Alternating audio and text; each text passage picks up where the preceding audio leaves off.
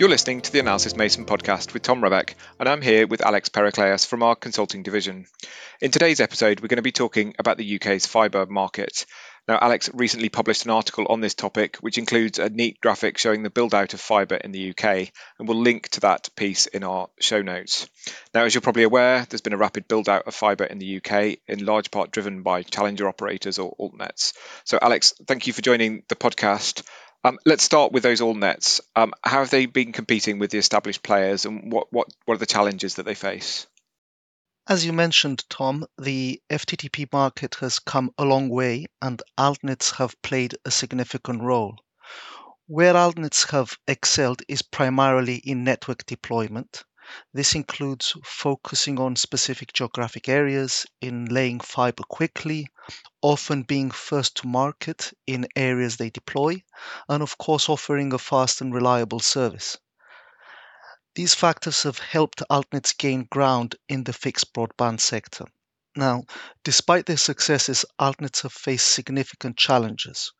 Uh, we must keep in mind that altnets are still young companies and they face problems most young companies do.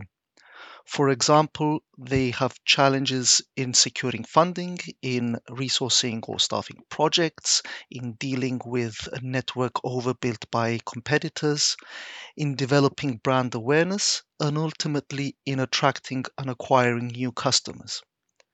Uh, their biggest hurdle, in, in my view, is uh, attracting enough customers at the right price. So they are facing take up and ARPU issues. And this point is important because it affects their revenues and, of course, their profitability.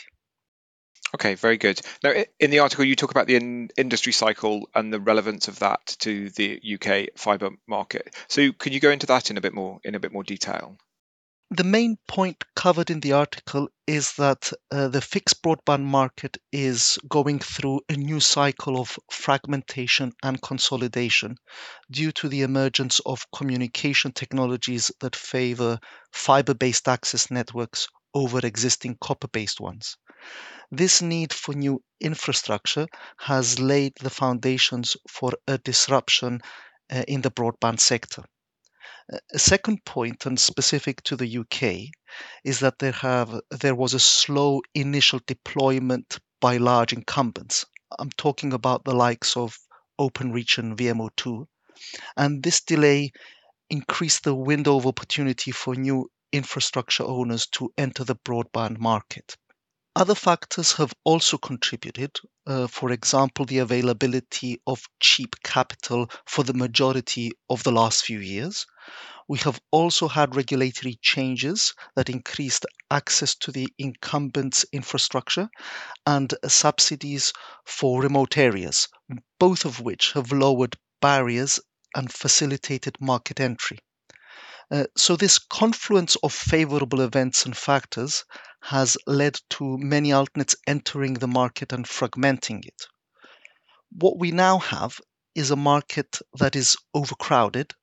The issues of overbuild, low take up rates, and low prices are good indicators of this.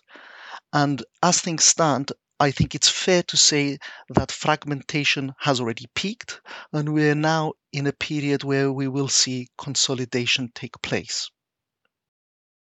Yeah, that all makes sense. And the point that you said, sort of in the favour of these altnets um, about cheap capital, is obviously very relevant, given that, that the era of cheap capital is over.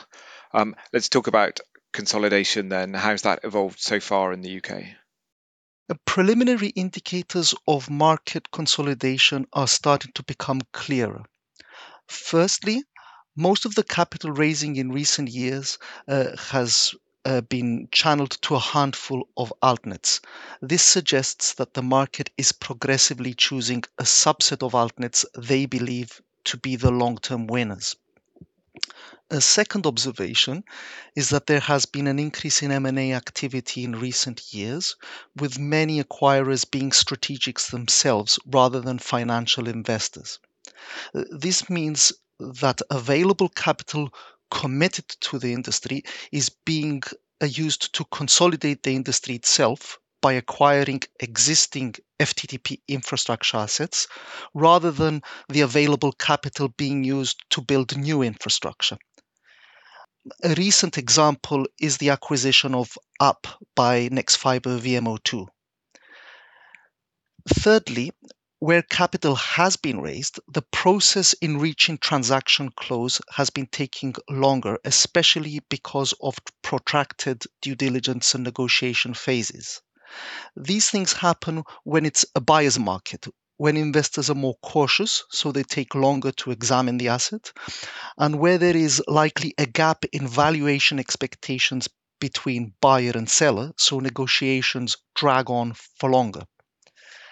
As a final point, we have also seen CityFibre make agreements to wholesale on other altnets networks, which, if, if you think about it, it's a form of market consolidation at the wholesale layer, and it reduces the likelihood of overbuild as well. Okay, good. That, that that's all clear. So, so what about uh, what, what comes next? What, what lies ahead for the industry? In terms of transactions, we have seen increased speculation circling in the press for potential transactions between large players, the size that would likely attract the interest of the CMA. So that's one indicator. Um, there have also been rumors that some altnets are slowing or even planning a pause in their rollout. Now, there could be many reasons for such behavior. However, it does fuel speculation of a shift in the market towards more M&A activity than infrastructure build, which if that is the case, then that would lead to further and faster consolidation in the horizon. What we have not yet heard or seen, at least in the public domain, is any significant number of altnets struggling to meet their loan obligations. Any distress in a fragmented market is typically a catalyst for faster consolidation. Um, looking at it from another perspective about what lies ahead for the industry and, and putting consolidation to one side, for consumers, the overall rollout of FTTP networks should continue to progress. This is simply because the merits of the technology are just so compelling that it makes sense for rollout to continue, especially in areas of low or no coverage. As a final point, I would say the incumbents want to transition their customers to FTTP, ideally also to decommission their legacy networks soon after they've achieved that customer transition. So, all in all, we are seeing interesting market dynamics developing, and as Analysys Mason, we'll be here to analyze and, and cover them. Great, thank you, Alex. Now, there's plenty more on our website about the UK fibre market. And if you'd be interested to hear more about the work that our consulting team has done on UK fibre, please contact myself or, or Alex. If you'd like to automatically receive future episodes, please subscribe to the Analysys Mason podcast. We also welcome your comments, feedback, and reviews. Thank you for listening.